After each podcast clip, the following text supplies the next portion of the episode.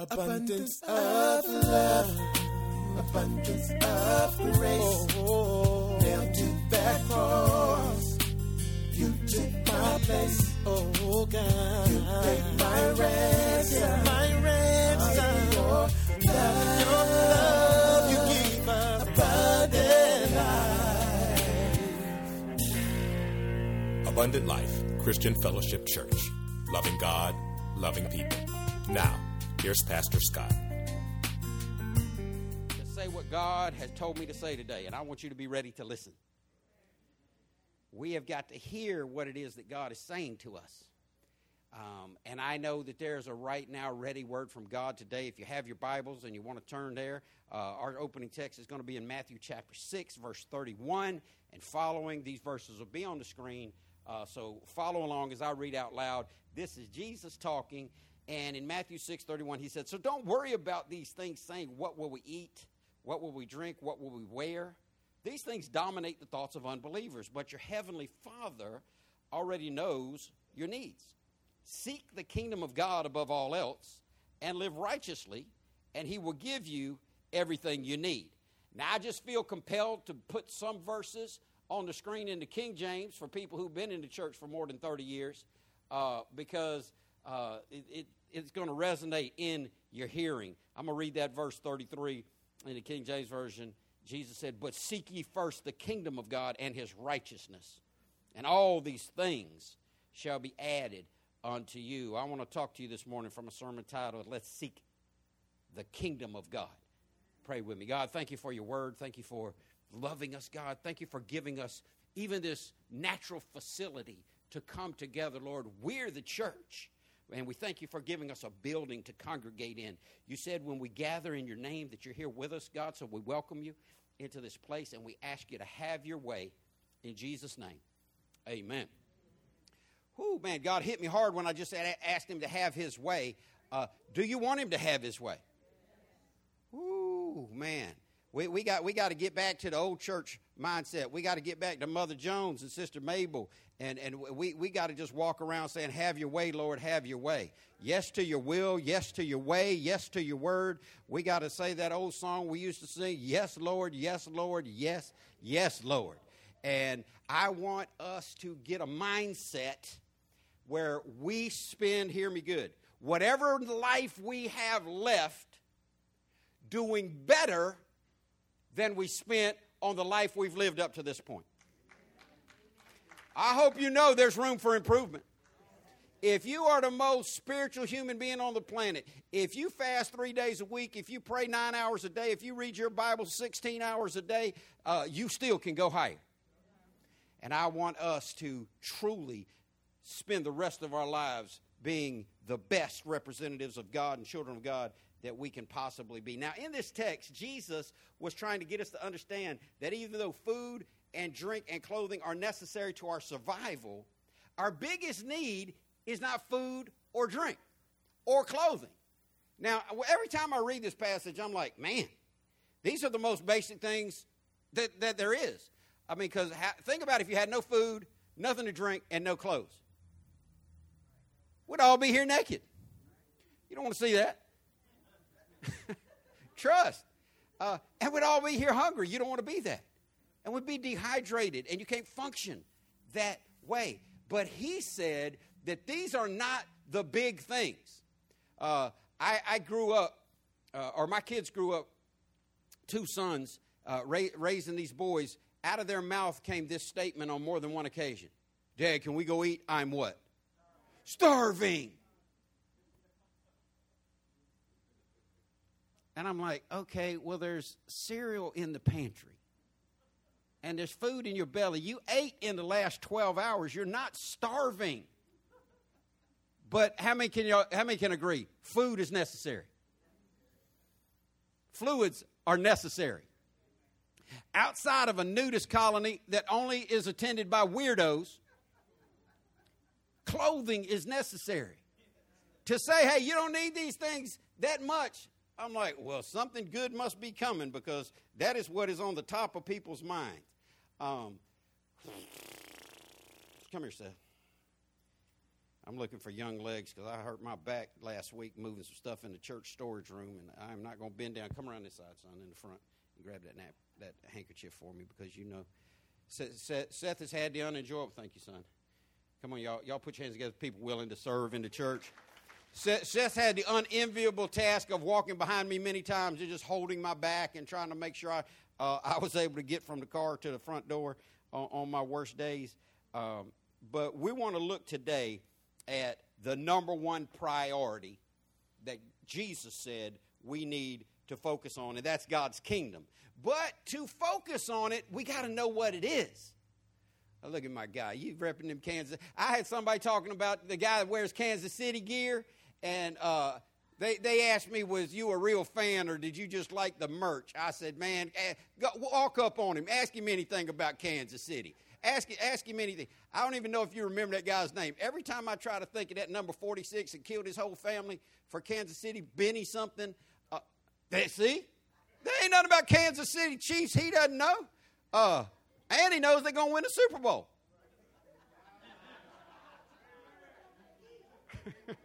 see how excited y'all get over football? Y'all see how quiet Wayne is? Wayne's like, I ain't going out there, Pastor. I'm just going to be humble. I'm going to pray but I'm gonna be dancing in my living room when it, when when Mahomes is raising that second trophy. Um, how do we get, how, how in the world did we get on the Chiefs? stuff we seek, stuff we look at. There, there's so many things that we've made important in our life. Oh, Pastor, I got to go. My show's coming on. We ought to have church. Uh, on during the same time the Super Bowl's going on. See how that works out. Um, but we, we have all these priorities, but Jesus plainly said, Seek first the kingdom of God. Another translation said, Seek the kingdom of God above all else. But if I ask you what that meant, if I, if I went row by row and I just said, if I started with Gigi and I said, okay, tell everybody in the room what the kingdom of God is in a precise, concise statement. Uh, how many y'all know you don't want to go first? how, how many y'all know we'd get different answers? How many y'all know most of them be wrong? well, we want to get the right information right now because uh, we, we need to know what God is requiring of us. Now, the phrase kingdom of God is found in the New Testament 68 times. How many times? Uh, the phrase, that's the phrase kingdom of God. The phrase kingdom of heaven is found in the New Testament 31 times. So that's 99 bottles. I mean, that's 99 times. That was funny. That's 99 times that the Bible says uh, that talks about this kingdom concept. Now, if I asked you what's the difference between kingdom of heaven and kingdom of God, we'd get more commentary on that. But let me tell you this they're basically the same. They're basically interchangeable. When the Bible talks about the kingdom of heaven, it's usually talking about the exact same thing as the kingdom of God. Here, here's here's a, a, couple of examples of interchangeability. In Luke 7 28, the Bible says, For I say unto you, among those that are born of women, there's not a greater prophet than John the Baptist, but he that is least in the kingdom of God is greater than he. In Matthew 11 11, the Bible says, Verily I say unto you, among them that are born of women, there has not risen a greater than John the Baptist, notwithstanding, he that is least in the kingdom of heaven is greater than thee. Uh, greater than he. So when Luke, our book of the month, get in it, when Luke gave his uh, accounting of this uh, verse that Jesus spoke, he said kingdom of God. When Matthew was describing the exact same thing, he said kingdom of heaven. Matthew always preferred kingdom of heaven. He could have said kingdom of God, but he said kingdom of heaven because Matthew was a Jewish person and his book was written specifically to Jewish people. He, there are more Old Testament quotes in the Gospel of Matthew than the three other Gospels combined. And Jews did not like anyone to speak the name of God because here's the reality uh, Will Smith will tell you. What what Will Smith say? Keep keep my wife's name out your mouth. Now, why did he want, uh, what was the little man, Chris Rock to keep his wife's name? Because he didn't feel like that his wife's name was getting the respect that it deserves. And so, to avoid sounding less than respectful, pronouncing it the right way. They wouldn't even write it down. The, the spelling for it got lost, and they just started throwing a bunch of letters together because a real Jew wouldn't, would, didn't like writing it or saying it lest they do it wrong or with less respect. So instead of saying kingdom of God, uh, Matthew typically uh, stuck with kingdom of heaven. But I want us as individuals, hear me, to live on a kingdom level. Now, if I went around the room and said, okay, this week did you live on a kingdom level? And I started with Nancy and I went all the way around uh, to Elder Keon. And, you know, we, we would get a bunch of different answers, but God wants us to live on a kingdom level. Say kingdom. Not on a natural level. Now, most of what we do is on a natural level. When you sit down to watch TV, you're probably doing that on a natural level when you do whatever it is that you enjoy doing, we exist in a natural world. Am I right? We, we live on this earth, and it is not God's desire to snatch us up off this earth the minute we got saved. If that was His plan, we'd all be gone. He wants us to live in this nasty now and now. He wants us to live on this earth, but He wants us to be kingdom dwellers on this planet. And I, I want you to learn how to live as an individual on a kingdom level and think as an on a corporate as a corporate church i want us to think kingdom more than we just think monday through friday day in day out. Because here's the reality. Being in church is not always exciting if all you did today was come to church because you were supposed to, if all you did today was come to church because that's what good people do, if all you did was come to church because you're supposed to be here because you've uh, got a ministry assignment, then that's going to get tiresome. That's going to get negative. That's going to get nitpicky. How many y'all know being around people ain't always easy? Because sometimes they'll try your last what? Uh huh. Uh, but here, here's the reality. If you can transition from just being in church to being in God's kingdom, that's exciting. Uh, working for your church it, it, working it's not always satisfying just to do something for the church but it's always satisfying to do something for god's kingdom. People, people aren't always uh, godly but but kingdom people understand who god is. I just had a thought hit me. If i was hyper charismatic if i was in the church i attended when i lived in tampa i'd have said oh thank you holy ghost the spirit of the lord just told me that God is a creator, but the devil is a what? Imitator. And God has a kingdom, and it's important. It's the first and highest thing that he said to seek. And look how the world wants to create the place you can spend the most money in one day outside illegally is the magic. It's the happiest place on earth. Now, now Dina's family's got a hilarious story about the happiest place on earth because if you haven't been around her husband, Deacon Scott Mills, he is a funny dude. He may, he'll, he'll, he'll crack you up. And uh, every time, if you've ever gone to Disney World, you get on that tram.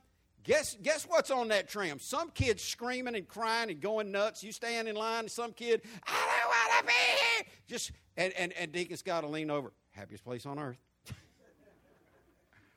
Do you think, let's say there's a real God, which there is. Let's say there's a real enemy, the devil, which there is. Let's say God has a kingdom that he wants us to seek more than anything else. Do you think it was coincidental that Walt Disney named its mon- number one money making park the Magic Kingdom? No coincidence there. The world has a kingdom, but God has a kingdom too. And we need to transition from a church mindset to a kingdom mindset. The problem is, most people don't even know what the kingdom of God is. Most people don't know what the kingdom of heaven is. We've covered this before years and years ago. I, I, I taught uh, about nine messages o- over a, a, a three month span on kingdom. And I told you that the kingdom in the Bible is a dual concept. How many is dual? Two. It's a twofold concept um, that, that presents the kingdom of God as number one, a present reality. a present reality, and number two, as a future hope. Now, let's think of number two first a future hope. That's what most people think when they think about God.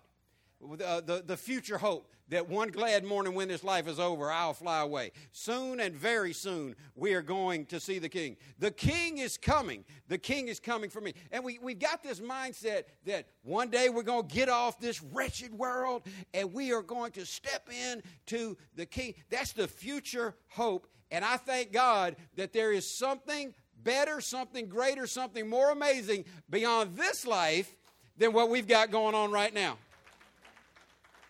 I don't mean to put you on the spot, Hugo, but you blessed me so much in that, in that brief conversation we had outside when I was walking over. I almost went back in my office and wept. I almost went back in my office and, and, and stripped down naked and run around uh, singing in tongues because Hugo, I, I, was, I was talking to him about the ministry he's involved in. He told me he loves the ministry he's involved in, and as long as he's alive on this planet, he's going to be showing up doing what God has called him to do. I thought, I can quit right now. I can go to heaven a happy man right now because somebody finally gets it.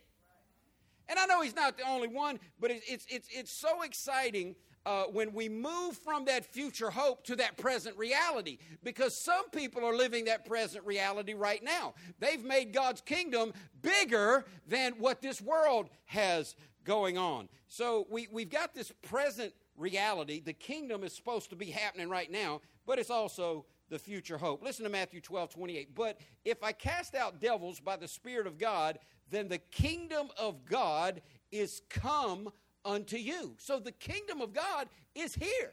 The kingdom of God was there when Jesus was walking on the planet. In Luke 17 21, the scripture says, Neither shall they say, Lo here or lo there, for behold, the kingdom of God is within you. So it's here and it's inside you. That, that's the present reality. The future hope is uh, soon and very soon we're going to see the Lord. But you got to understand present reality and future hope. There's the kingdom is here, it's in God's children, but there's also a coming kingdom. Hear me good, that's going to be better than this. People get so upset about what's going on in their life right now. Uh, we need to think uh, like the old church mothers tried to tell us. Uh, it's just passing through, baby. It's just, a, it's just a, the Bible says it's a short affliction. The Bible says trouble don't last always. The Bible says there's something greater coming than this. Don't get so bogged down in what you don't like about the world right now. That's the distraction of the whole woke movement. They want everybody to get passionate about wokeism because it takes our mind off kingdom. That, that's, that's, that's why the, these politicians spend so much money. I heard somebody say one time, uh, what, what type of person would spend $500 million to get a $400,000 a year job. I mean, I, will let you be the pastor right now. I, will let you take my salary. You give me, if you give me a million dollars, you can have it all. Now we'll open up across the street. but but they, they, they, they spend so much money to get people so fired up about their different political lean because it all is a distraction. And Jesus said to seek what first? The kingdom of God. This present reality, this future hope, it, it's in us, but there is a kingdom coming. Kingdom teaching is at the heart of what Jesus talked about during his earthly ministry. In Mark 1:14, the Bible says, "Now after that John was put in prison, Jesus came to Galilee preaching the gospel of the kingdom of God. Matthew 4 17 says, From that time Jesus began to preach and say, Repent, for the kingdom of heaven is at hand. Matthew 10 7 says, And as you go, preach, saying, The kingdom of heaven is at hand. You don't hear a lot of talk about kingdom in church circles in the Western civilized church, but it is all throughout scripture. In luke 4.43 the bible says and he said unto them i must preach the kingdom of god to other cities for therefore i am sent. And in luke 9 2 the bible says and he sent them to preach the kingdom of god and to heal the sick. You can't preach the kingdom of god if you don't know what it is.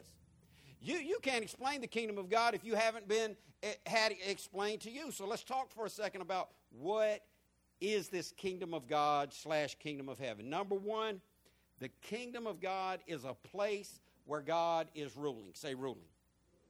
It, it's, a place that is ruled by a king. There's no kingdom happening if there's no king. and there's no kingdom being manifest unless somebody is being ruled by that king. Every king has servants. I, I had I went to a leadership conference one time, and they said uh, a lot of people think they're leaders, but if you look around and no one's following you, you're just walking alone. The, the, the, the, you, people who are walking in the kingdom of God understand that a king has servants. I, I love what the Webster Dictionary says. It's a territory or country subject to a king. The American Heritage Dictionary says it this way a realm or a sphere in which one thing is dominant. A realm or a sphere in which one thing is dominant. Now, it's always dangerous when you take comments from the peanut gallery uh, because you can get far off topic, and I want to I wanna get to my punchline. But what would you say is dominant? Let's think about this realm, this, this, this, this, this uh, world we live in. What is, uh, let's narrow it down uh, to Florida. Let's narrow it down to Jacksonville. Let's narrow it down to your community, uh, your neighborhood, um, where, where you live, where you work, how you do. What would you say is dominant in our today other than the kingdom of God? Anybody? Somebody said something and didn't repeat it. Parents, what else? Work, football. That's the bit. That, hey, that's the 800 pound gorilla in the room right there. Uh, America runs on football. Um, but, but what's even scarier than that, do you know what's watched more heavily than football? Soccer, NASCAR. You know what the number one most watched sport in America is? Soccer, followed by, you'd never guess this, cricket. People in India play cricket like mad. People think America's such a big country. Do you know over two thirds of the population of this planet live in either India or China? We're tiny. They, they both have billions of people in their country. We've, we've got less than 400 million. Uh, so we, we tend to think in, in terms of the whole world bows down to America. But you got, you got uh, soccer, you got cricket, you got table tennis. You, uh, here's something. Guess what gets watched more than football? You wouldn't even know it. NASCAR and WWE. But if you ask the average sports fan, what, what, what's, what's the dominant sport in our country? By far and away, it is football. Sports are dominant in our country. Politics, dominant in our country. Materialism is dominant in our country. Um, all that. And family, whatever it is that dominates your life, should not be dominating your life because there's only supposed to be, look at, according to American Heritage Dictionary, how many things are supposed to be dominant in a kingdom? Just one. Just one. And if I stop right now and, i and I walked up to everybody and said, This is the end of the service, I want you to tell me one thing that is dominating your life. We would hear sports, we would hear money, we would hear my bills, we, we would hear uh, my children, we, we would hear uh, depression, we would hear all kinds of different things. But the one thing that God has determined should dominate all of our lives is the kingdom of God the place where God is ruling.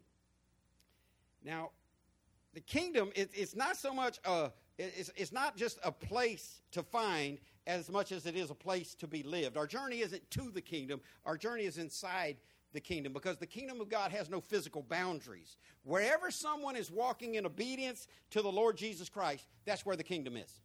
You can make your car the kingdom of God if the Lord rules your car.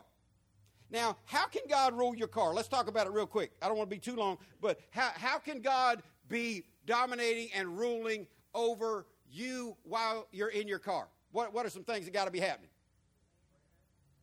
Obeying traffic rules, seatbelt on, speed limit obeyed. You know, you wouldn't, you wouldn't have to have your chest beat faster every time you saw a cop with a radar gun if you were doing the speed limit already. Hello? The, the, the way you drive, how you drive. God said, obey the laws of the land. What about what you're listening to in there? Listen, some of, some of y'all don't realize because uh, when you when you roll your window down, uh, so you can smoke that last cigarette on the way to church, so nobody sees you, and you got your music turned all the way up. Sound travels. We hear you from the stop sign. The kingdom is not in your car. What's in your car? Drake, Taylor Swift, I don't know who. But your car can be a place that is the kingdom of God. Your home can be a place that is the kingdom of God. What, what, did, what did God say in the book of Job? That we should make a covenant to God not to put any evil thing before our eyes. Your television room can be the kingdom of God, barely, but it can be, or it can be natural. And we got to transition. The reason why most people aren't fired up about their walk with God is because it's too natural and not enough kingdom. So there's no physical boundaries. It's a place where God is ruling, it's a place where the authority of God rules supreme in the lives of his people. Now, now, if I ask you, are you walking in the kingdom? You can only say yes, honestly, if God is in charge of your life. The, the second thing, uh, the kingdom of God is a place where God is at work. Say work. It's a place where God is working because there's a corporate anointing talked about in the Bible, and God establishes things through places where He's at work. And I don't know about you, but I want to be where He is. I want to be where He is. Uh, I, remember, I said it's a present reality and a future hope. One day we're going to go to heaven, but I want to be where He is now. I, I, I want His presence in my life. Now, a lot of pastors have preached messages, written books, and done uh, series on how important it is that we seek His presence and not His presents. Most people want the gifts with no regard for the giver of the gifts. But how rude is that? You, you, you wrap it up real nice, give it to somebody, you, something you bought in love, you hand it to them, and they're like, oh, yeah, thanks, I appreciate that. And don't even pay any attention to it. How many y'all know that's how most people treat the grace of God? How many people how many y'all know that's how most people treat the, the actual presence of God? We just overlook it. But I, I want to live out the words of that song that the hymn writer said, and he walks with me and he talks with me. I want to be in an awareness that the Spirit of the Lord is here. One of the greatest songs, uh, y'all know, y'all that know me know, I'm more old school. I love old hymns. I love Keith Green music. I don't like the modern church music uh, that mostly is being played on the radio, but one of the greatest, I say modern songs, it's been around for a long time now, but how many y'all ever heard that song? The Spirit of the Lord is here. I can feel it in the atmosphere. Don't you, don't, don't you want God to show up in your house, in your job, in your marriage, in your children's life, in your bank account? It's up to you whether any of that happens because although Christians may not be serious about being kingdom walkers, God is serious about what he teaches about his kingdom. Uh, I told you in Matthew 12, 28, Jesus said, If I cast out devils by the Spirit of God, the kingdom of God is come unto you. That's where God is at work.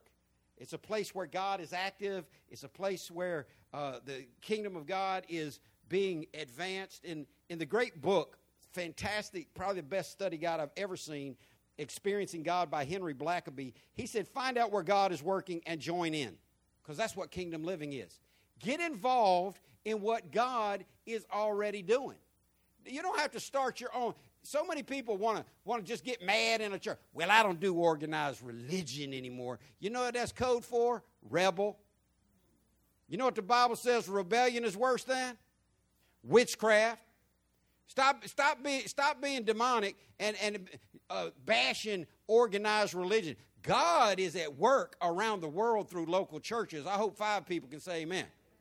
And, if you don't believe that, show up here on a Saturday and watch us give away over $40,000 worth of food when we ain't never took up $40,000 in life.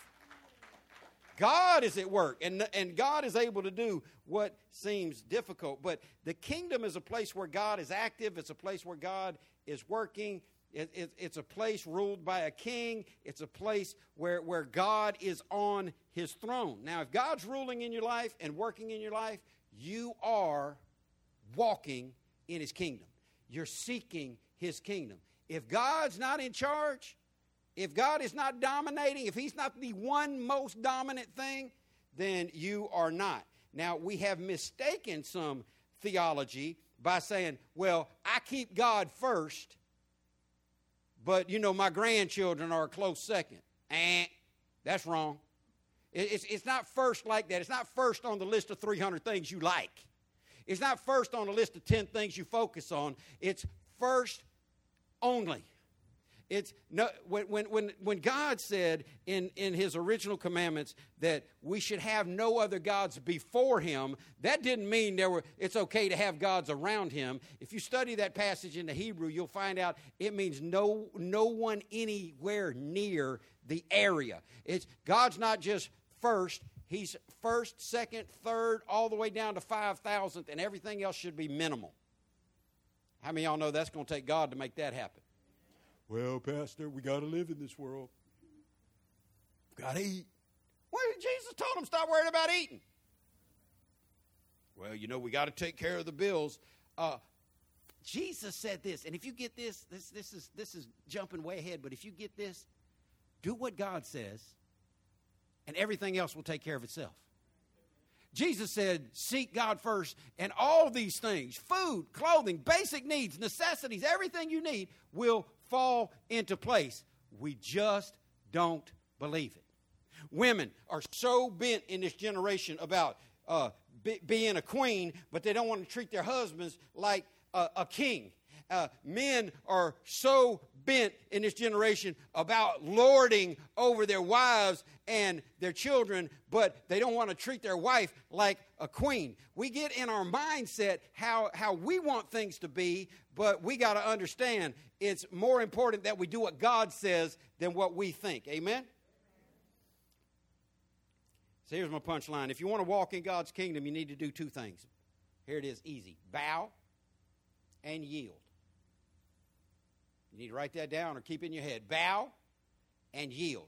You need to bow consistently to the Word of God, the will of God, the plan of God. And you need to yield your own desires to what God wants. Uh, Deacon Dixon is out uh, d- doing some stuff on the church grounds right now inside his ministry, uh, or, or, I'd call on him. But how, how many, how many, because he's the only person I know that served in, in our church that served over 30 years in the United States military. How many people served in, in the military? Let me see your hands. Okay? So you understand it. How many people ever worked in a setting where you had to work for a boss and, and do what they said, even if they weren't, weren't as smart as you? Let me see everybody ever had a job's hands. Okay, that, that's a lot of us. When you yield, you got to give up what you want to do and do what the boss says do. Now, I'm, my, my, my mama's sitting in her. Wave your hand at everybody, mama. My, my mom, one of the greatest things my mother ever did for me was tell me to shut up. One of the greatest things my mother ever did to me from the earliest of childhood was to force me to understand that it don't matter what you think, son. It's my way or the highway. I'm not asking your opinion. Uh, and she didn't give me, if I said why, one answer, because I said so. And I had to learn oh, well, there are places where people are in charge, and my opinion is not relevant. Ooh, we live in a generation that doesn't like that. We live in a generation of these millennials. Some, some of y'all don't study generational breakouts. Um, anybody know what the generation after millennials are? If, if you're, if you're uh, 22, uh, between 10 and 22, you know what generation that is? Those, those are Zoomers. Because uh, we went from Generation X, uh, which was the baby, bus, we, baby buster or baby boomer, uh, that's 1964, uh, or 1946 to 1964. Then comes Generation X, which is the baby buster generation. Then comes Generation Y, which is the millennials. then comes uh, Generation Z, which are the Zoomers. The little babies now, uh, single digit age kids, are the Alpha generation. I thought, oh man, that's kind of cool name right there. I like being the Alpha. But we see in the millennials something that we've never seen in American history before, and it's all part of the culmination of the age. It's all part of the wrapping up of this planet. It's all part of the end times. Jesus said these things must come to pass. Now, the millennials, this is people like in their 30s and 40s. These people, um, they, they want stuff that was never wanted before. I guarantee you this when your granddaddy went down into the coal mine, he wasn't telling people, hey, I want to set this, I, I want to set this pick down for the next six hours, and I want to be part of the leadership team, and I want y'all to hear my ideas. When, when my mother's father was, was, was alive, and, and she grew up on a cotton farm, missing school days so, so they could work in the field, he didn't care what your opinion of what he told you to do. He didn't need your, your, your insight. Millennials now, number one thing they want from their job is for their voices to be heard and their ideas to be implemented. Do you know what that's called? Lack of understanding authority. These are bad parents that raise kids not to understand something that my good mother raised me to understand. This ain't your house. This, your rules. This is my rules, my house. This we're gonna do what I say. Uh, I'm not gonna explain myself to you. If, if you don't like it, right out. My mother, uh, hey, y'all think I'm kidding? My mother would pack your suitcase for you. Yes or no? She packed my five year old brother's suitcase. He said he didn't want to live here no more. Oh, she's, oh good, come on. She, she walked, got a suitcase, packed it up, put it, get. He's like, what do you, go, get out. Walk. Now, we lived on a dirt road in the country. You know, you know what people who live on dirt roads have in their yards? dogs, big dogs that bark. He got down to the next neighbor's, uh, in front of the next neighbor's house. He came back crying. All of a sudden, now he wants to be humble and holy. He wants to know can he live in his mama's house? See, some parents didn't, didn't raise their children right. You bow to kowtow to what they want. Now we got the whole world kowtowing uh, to, to the smallest percentages of, uh, the population of this country. We're just bowing down. Why? Because this younger generation of people don't know how to live inside someone else's world. Mm, I could stay right there, but I am going to move on. Uh, you got to bow to his authority. You got to yield to him and understand it's his world, not yours. I don't have a problem with God making all the rules. I don't have a problem with God telling me that he takes counsel from no one and what his soul desires, that he does. He is of one mind and no one can turn him. Uh, he is going to do what he is going to do, and he don't need my opinion. I'm okay with that because I understand he's smarter than me. He's more powerful than me. Millennials didn't get that message because their parents didn't teach it to them, but let me keep going. Th- think about the best mechanic you know in the world. If, if, if you got a mechanic named Bubba, and Bubba's the best wrench turner in the world, and, and your car's uh, acting up, and your car's not perfect, and you know Bubba could fix it, it doesn't matter how great Bubba is and how much you brag on Bubba as a mechanic until you give him the keys to your car and step away from it and say, Go on, Bubba, do what you do. And very few people have given the keys of their life to God and said, Go on, God, do what you do. We, we quote this half a verse Not my will, but thine be done, oh Lord. Uh, and we don't mean that. We're, we're going to see that in, in, in about 30 minutes when the bucket gets passed. Your will's going to stay in your pocket. Doesn't matter how great God is until him you hand him the keys to your life and say, I'm going to get out of the way and let you work on that. How many y'all know? I don't know if you've ever been trying to fix something, but but if you're if you're two elbows deep in a transmission um, and you got grease all over your hands and forearms, and and somebody comes along and says, "What's that?" Well, that's the transmission, son. Well, what's that? Oh, that's the bell housing. Well, what's that? Well, that's the link. At some point, you're going to look at that person and say, Would you shut up and let me do this? We're going to be here all day long. It, how, how, do y'all, some of y'all that ever accomplished anything, you know it's easier to do it when people aren't in your way asking you questions, and trying to argue with you about how you're doing it. We get in God's way, want to want to put our two cents in on how God ought to run His planet. It's God's planet; He makes the rules. Yeah. All right. So we need to bow to the authority of God. Why? Because He is the King. Say that He is the King. You need to just walk around saying that He is the King. This is the number one problem facing uh, relationships, especially marriages today in the Western civilized world. The reason why divorce is higher in America than any other country in the world is because in America, more than any other country, the man and the woman wrestle for who's in charge. You think they're wrestling for who's in charge in India, China, Pakistan, any Muslim country where the majority of the world's population? Do you know divorce is outlawed in, uh, in, in uh, half the countries or more in the world. Why? Because uh, you ain't just gonna. Well, he he ain't listening. He don't do what I tell him to do, so I'm gonna leave him. Okay. Oh, so y'all are fighting for authority. We are fighting for authority more in this country now at every level. Children fighting parents. We, we got spouses fighting each other. We, we got all this. We got politicians Republicans and Democrats, white people, it's all trying to distract us from putting God first and just doing what He says. And we got to learn that He is the King.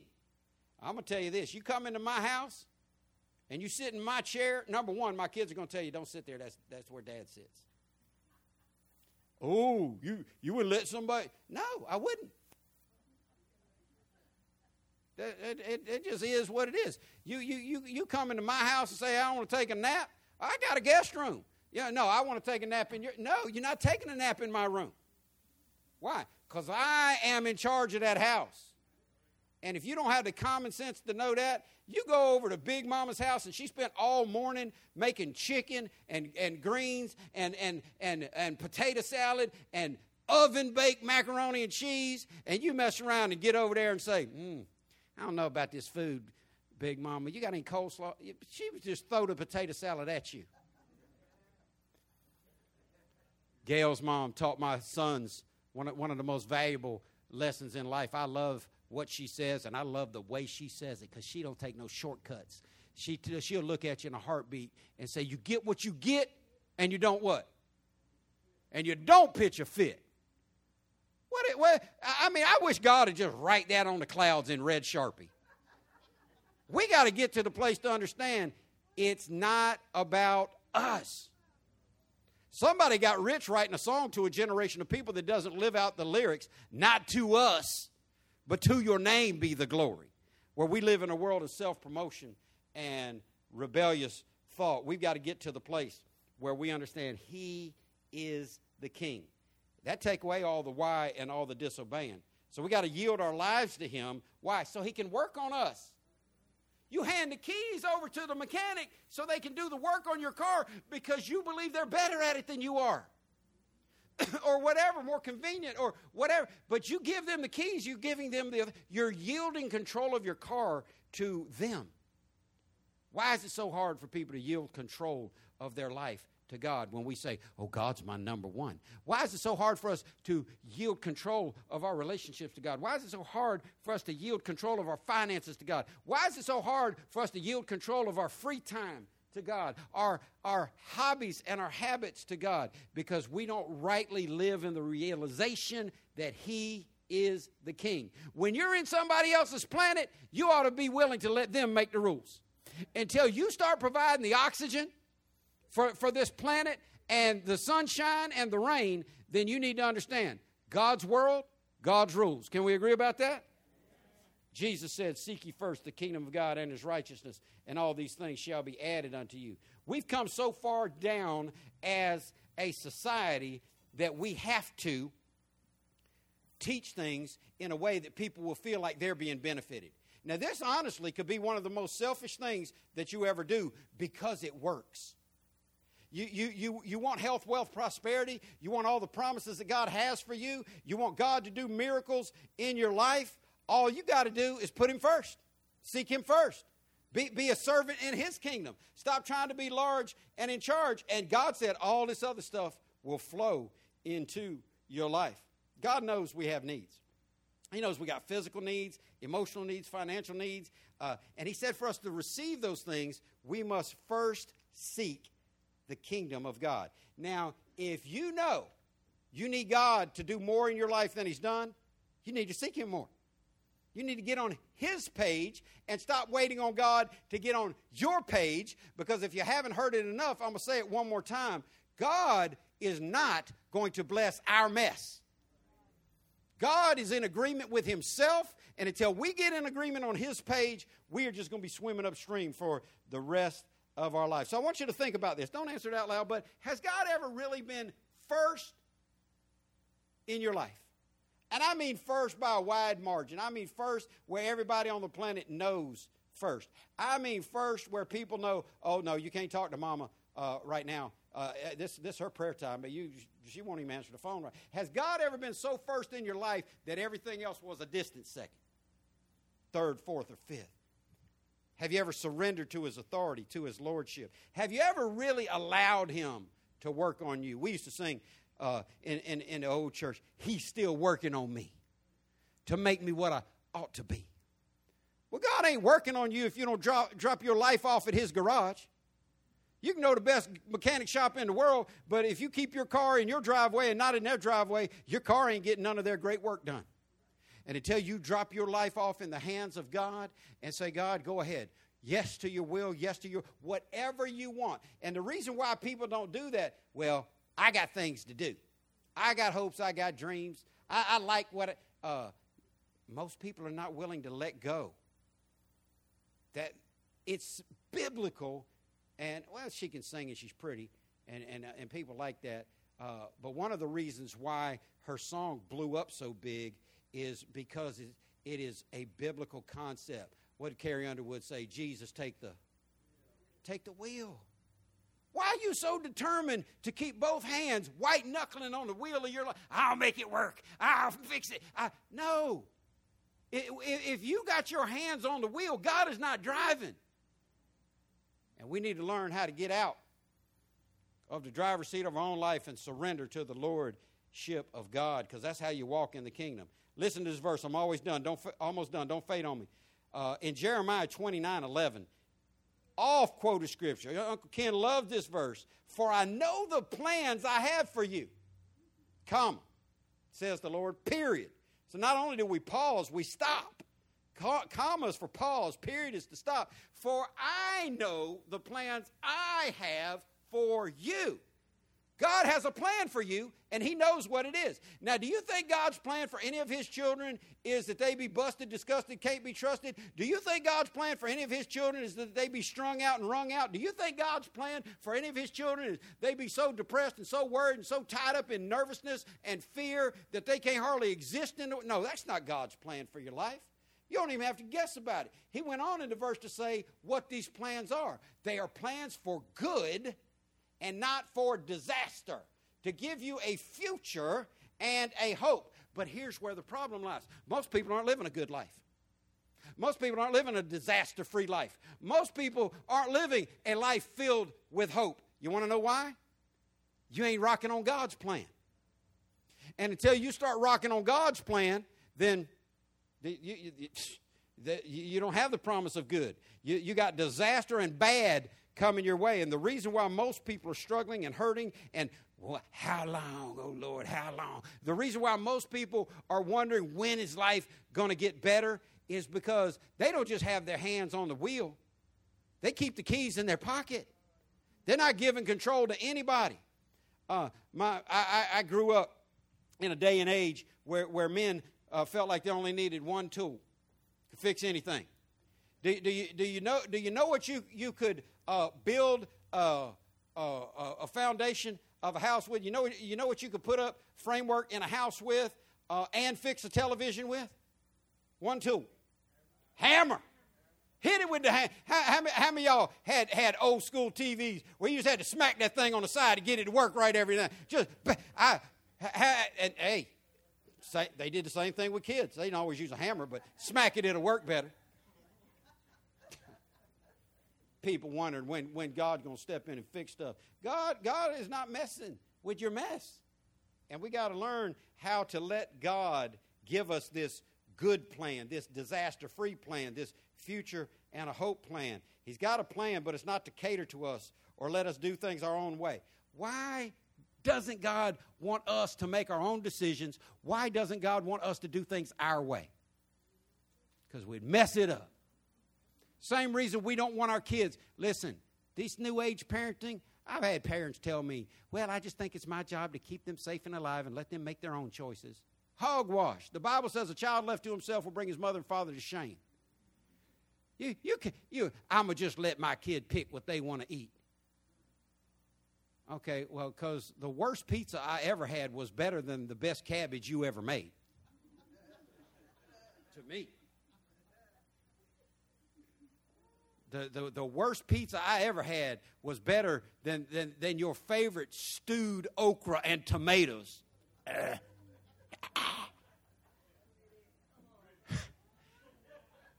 Let the children set, set the menu. Let your child decide what time they want to go to bed. The devil is a lie. Ain't no child got the brain power to decide what they should watch on television, what time they should come home at night, and who they ought to hang out with. That's the parent's job. And the kid ought to just be able to say, Yes, ma'am. Yes, sir. It's your house, your rules. I'm just shut up so you don't hit me in the head with a golf club.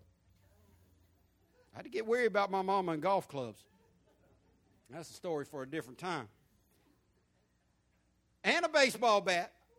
I've had, hey, you, you don't, don't, hey, Big Red, what, hey, she's short, but she learned early.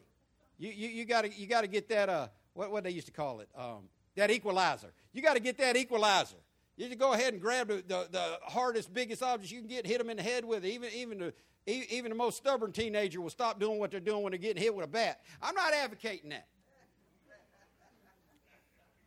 I'm just telling you how, how I live. And even though I didn't give her the respect and the honor that she deserved, and even though I didn't listen to all of her wisdom, I do thank God for a mama that taught me how to re- understand that authority is in authority because they know better than we do. And that's why, if you will just get in your mind, He is the King.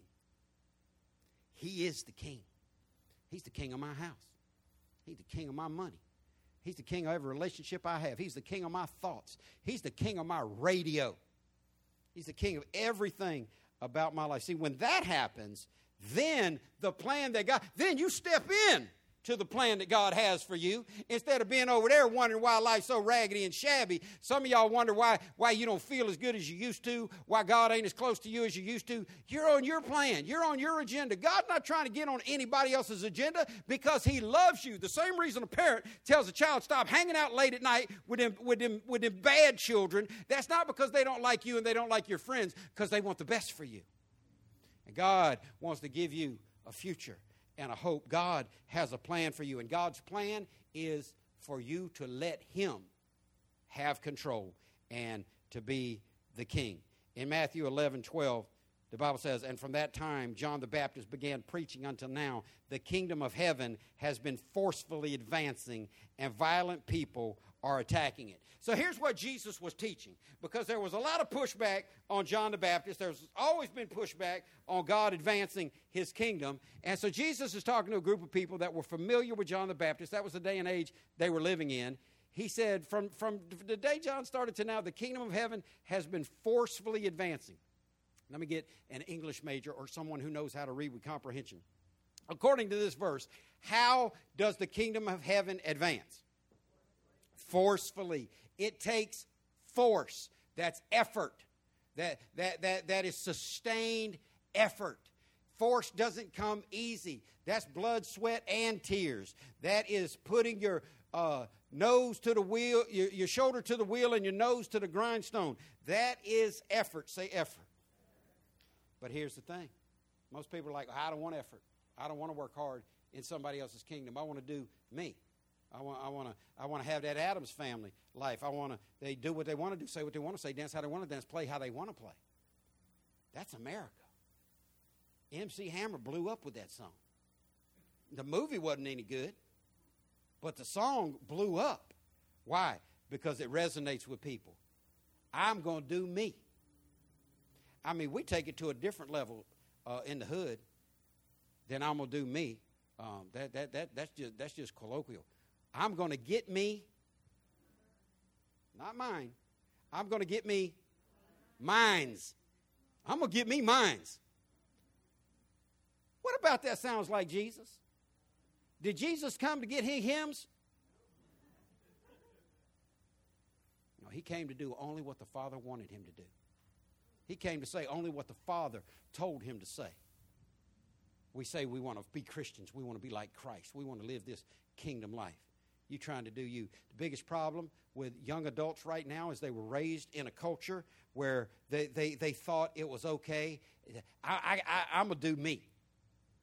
I, I, I'm going to be an individual. I got my own style. Okay, rebel. Rebellion is worse than what? I'm going to keep going. We're going to get out of here.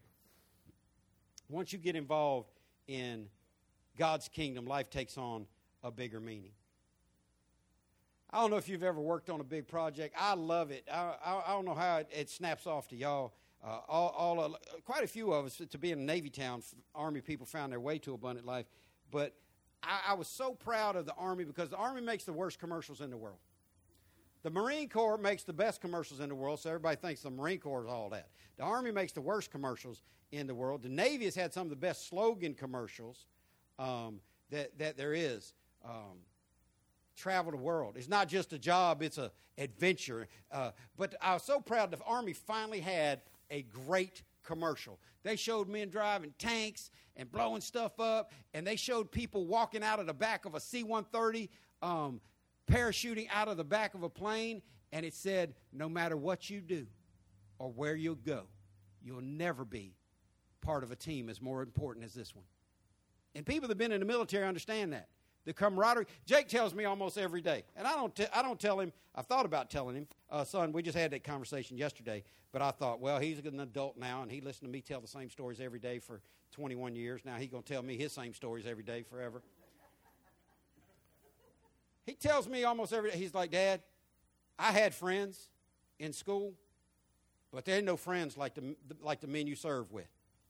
They they no, they no friends like the one. Uh, and instantly Hugo and Stacy, no, they're just like the police force. You, you, you put your life in another person's hands and they put their life in your hands. You stand shoulder to shoulder in, in, in, in the midst of it. Uh, that, that, that is when your life becomes bigger than just you. But you got to surrender your will to the will of the person running the big unit. And God's running everything. And I believe the reason why some of you aren't happy is because you're trying to control your own life. The reason why some of you are poor is because you're trying to control your own finances. The reason why some of you are, are, are just not, not feeling the way you, you know God wants you to feel, it's because you're not living in the kingdom you're, you're, or you're being the king of your own world. I'm telling you, get involved in something bigger. I'm so proud and so thankful for the volunteers we have at Abundant Life that make our food and clothing ministry work. This is four days a week worth of work, and some of them been doing this for a, a long, long time many years, many years, many years. But I'm, I'm going to tell you something it's bigger than us. well, I can't give up an hour on my Saturday. It's my only day off. I already give up however long you preach on Sunday. Who told you that happiness would be found in selfishness? Who told you that purpose could be found in your own individual life. No, it's when you become part of something bigger than you. That, that's why I always, I almost always say it when I'm talking to somebody when they want to compare anything to the Army. I just have to remind them it's the biggest branch there is. It's the oldest branch there is. Uh, it, it's, it's the one that gets gets gets the work done. Now the Air Force got some work done this week. So if you're Air Force, be glad for that F twenty two. Um, I don't know what kind of government allows a, a, weather balloon to fly across an ocean from China and hover over our, our, our naval bases for five days, taking pictures of everything that we. I'd have shot that thing down uh, a, a, week ago. When did that thing come across Africa? Boom! Looked like it was heading our way, Doc. We shot it down. But getting to be a part of something huge, our food and clothing people, they know they're part of something that is helping folk. And that's why they come up here tired. That's why they come up here hurting. That's why they come up here when the other food and clothing volunteers are on their nerves, because they know they're doing something big time. Are you involved in anything big time? Well, I come to church. Lost folk come to church. Are you really walking in God's kingdom? Or is, is your life making a difference? Because when you get to the end of this life and you stand before God at the, at the judgment seat of Christ, He's going to want to know did you use the life that I gave you to serve me? And we want to help make, make that happen for you. We want to help get you to a place where you are involved in something bigger than you, where you actually are forcefully advancing God's kingdom. See, God's kingdom don't advance on the couch. God's kingdom don't advance with you sitting at home. God's kingdom advances only by force. And we're going to help everybody get involved in advancing God's kingdom tonight at 6 o'clock. We got our ministry fair tonight at 6 o'clock. And I typically say on non Sunday morning events, come when you can, or even on Sunday morning, come when you can, pray for us when you can't. But I want everybody to try to be here tonight. I want you to try to be here tonight, no matter what you got to give up. Uh, it's not it's Super Bowl tonight next week. Um, no Super Bowl to miss. I want you to come tonight at 6 o'clock because here's what we're going to do. We are going to have tables set up in the uh, fellowship hall. We're going to meet here at 6. I'm going to pray. We're going to walk over there. And we're go- we've got, uh, how many tables is it, Dina? All right, six tables. There's going to be trifold brochures there. There's going to be uh, a ministry leader there to answer any of your questions about getting involved in that ministry. There's going to be a list of the spiritual gifts that work well inside that ministry. It's important that you know what your spiritual gift is because if you work outside your spiritual gift, that's trouble. I don't believe there's anybody that can create order in children's church faster than me. Not in this church, because I'm the pastor. Um, and I, I, got put to the test. Last time I got put to the test before everybody told me, please let us handle it, Pastor. We, we were in the Blanding property and we were building it out. And we were there. We, we built that whole place out. We, we gutted it. We built every wall. We built every bathroom. We, we, we, we hung every, every piece of sheetrock. We were up there. People would come straight to the property on, on our last facility from work, and we'd stay up there all night long working hard. People would bring their kids, kids would be running wild and raggedy, getting in people's way. One night I'd had enough of parents not keeping their kids in control, and there was about 10 of them. And I got, I said, sit on that wall and shut up. Pastor, you ain't supposed to tell people, shut up. I think some of them heard it for the first time. I said, don't move, don't talk, don't touch anybody next to you, or I'm going to go to my office and get some duct tape, and I'm going to duct tape all of y'all and put you on the roof.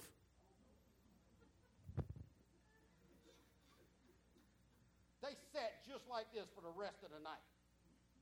Some of y'all like, oh yeah, my daughter's still in therapy for that. We're going to send you the bill.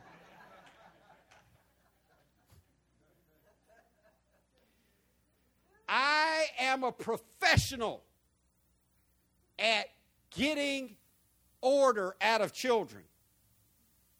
But I ain't the best choice for running children's church. They're going to get duct taped in on the roof. I could do. I could teach children's church. One of these children's church workers want to preach on Sunday and let me. I, I can run it.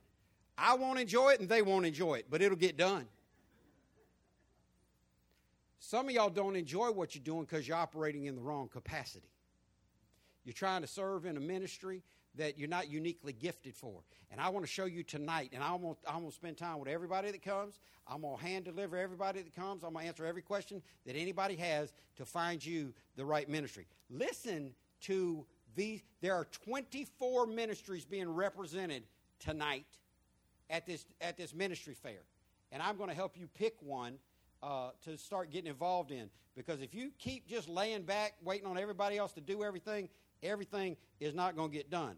Uh, you, you, say, well, what, what kind of stuff are we talking about, Pastor? I, I'm, I'm going to give you a quick rundown. We, we got the band, we got the choir, we got nursery, we got pre K, we got next level teens, we got greeters, we got the welcome desk, we got the parking lot attendants, we got children's church registration, we got ushers, we got security, we got food and clothing, we got inspirational care, we got prayer ministry, we got altar ministry, we've got uh, the cleaning ministry inside the church, we got the building and grounds ministry outside the church, we got our uh, youth ministry, we need mentors, we need drivers, we need event planners, we need hosting, we need people to bring meals and snacks, we got an IT media ministry. We got an audiovisual ministry. We got a website ministry. That's 24. And we're throwing a 25 out there tonight. We're going to have a blank sheet of paper out there that if you think, well, why don't we do this? Uh, this would be awesome and it'd glorify God. You're going to become the leader of that ministry right there if it's valid. And we're going to throw number 25 out there tonight on a blank sheet of paper because it is time to get on with the getting on and put God first and let Him have His way. If I ask everybody in this room, do you want God to have His way in your life? People would say yes. If I asked everybody in this room, do you believe Jesus died on the cross for you? so you could have eternal life, people would say yes. I've been telling you, I've been saying this for 40 years. Since Jesus loved us enough to die for us, we ought to love him enough to live for him. Do you love him enough to live for him? See, talk is cheap, but it takes money to ride the bus. Anybody can say, I love the Lord. But how do you show it? How do you show it? The number one worship, the number one Greek word for worship in our New Testament, our New Testament just uses the word worship. The most prominent word for worship in the original language was latreo. And it means to show someone how much you love them by serving them. Um, I appreciate the tea this morning. I don't know. I, I, I'm just guessing that you're the one that did that. If Diane knows I'm coming up to the office, she'll get up and, and, and, and listen, she's over 35.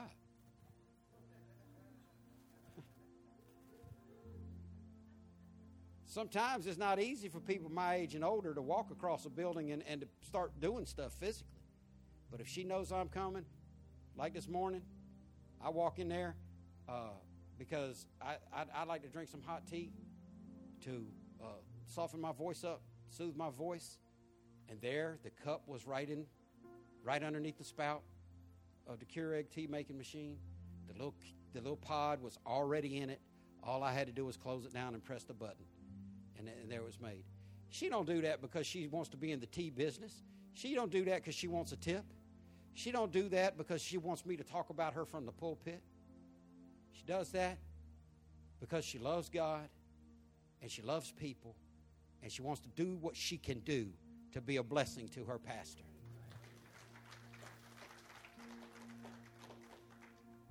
Now, we've, ra- we've been raised in a culture where people love to suck up to the preacher. That ain't what that is.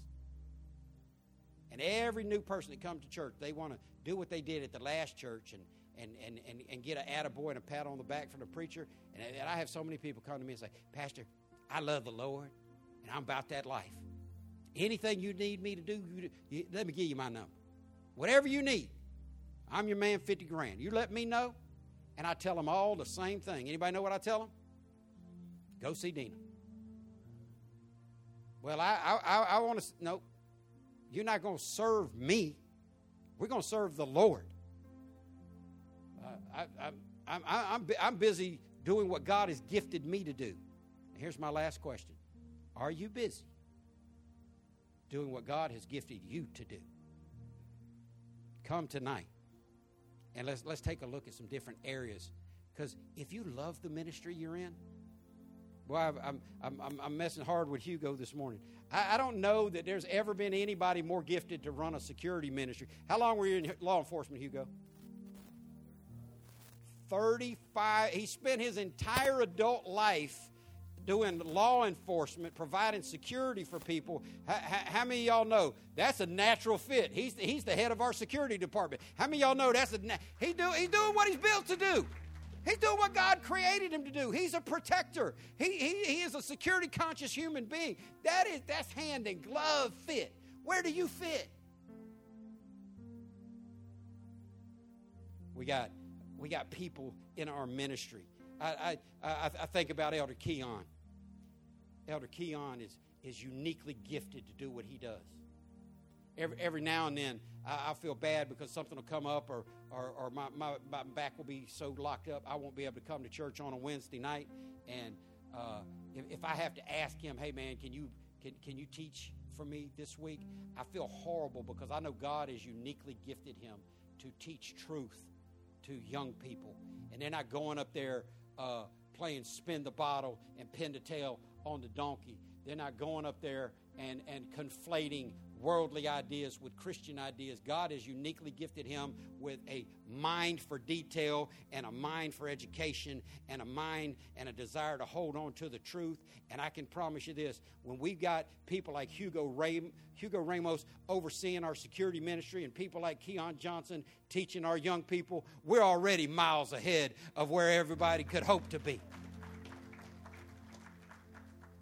I never met anybody that was more conscientious about dotting I's and crossing T's than Dina Mills. You're never going to find anybody that'll put together a program. And people who have the gift of administration, also called leading or rulership, they know how to take a project from start and, and, and do all the steps to pull it off successfully. We, we, we've got the most uniquely gifted. Eh, I've, I've said it before, I'll say it again. This church could do without me way faster than it could do without Dina.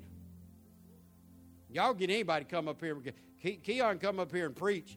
Uh, Elder Jimmy could come up here and preach when he's in town. Throw that in there. What do you do that is your wheelhouse? Well, Pastor, I'm not sure. Come tonight.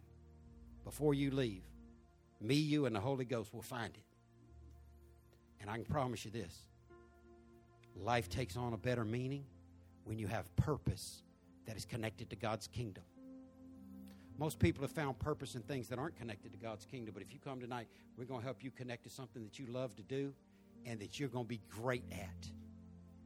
And what you're going to do when somebody recognizes how great you are at it, I pointed out Hugo, I pointed out Dina, I pointed who who who else?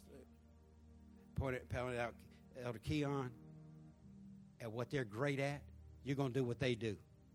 You're going to turn around when somebody recognizes how good you're doing at what you're doing for the Lord, and you're going to give God the glory. And our Heavenly Father is going to smile down on Abundant Life Christian Fellowship, and we're going to be doing what God called us to do. Come on, put your hands together for the Lord. He is on high, and He is the King. Abundant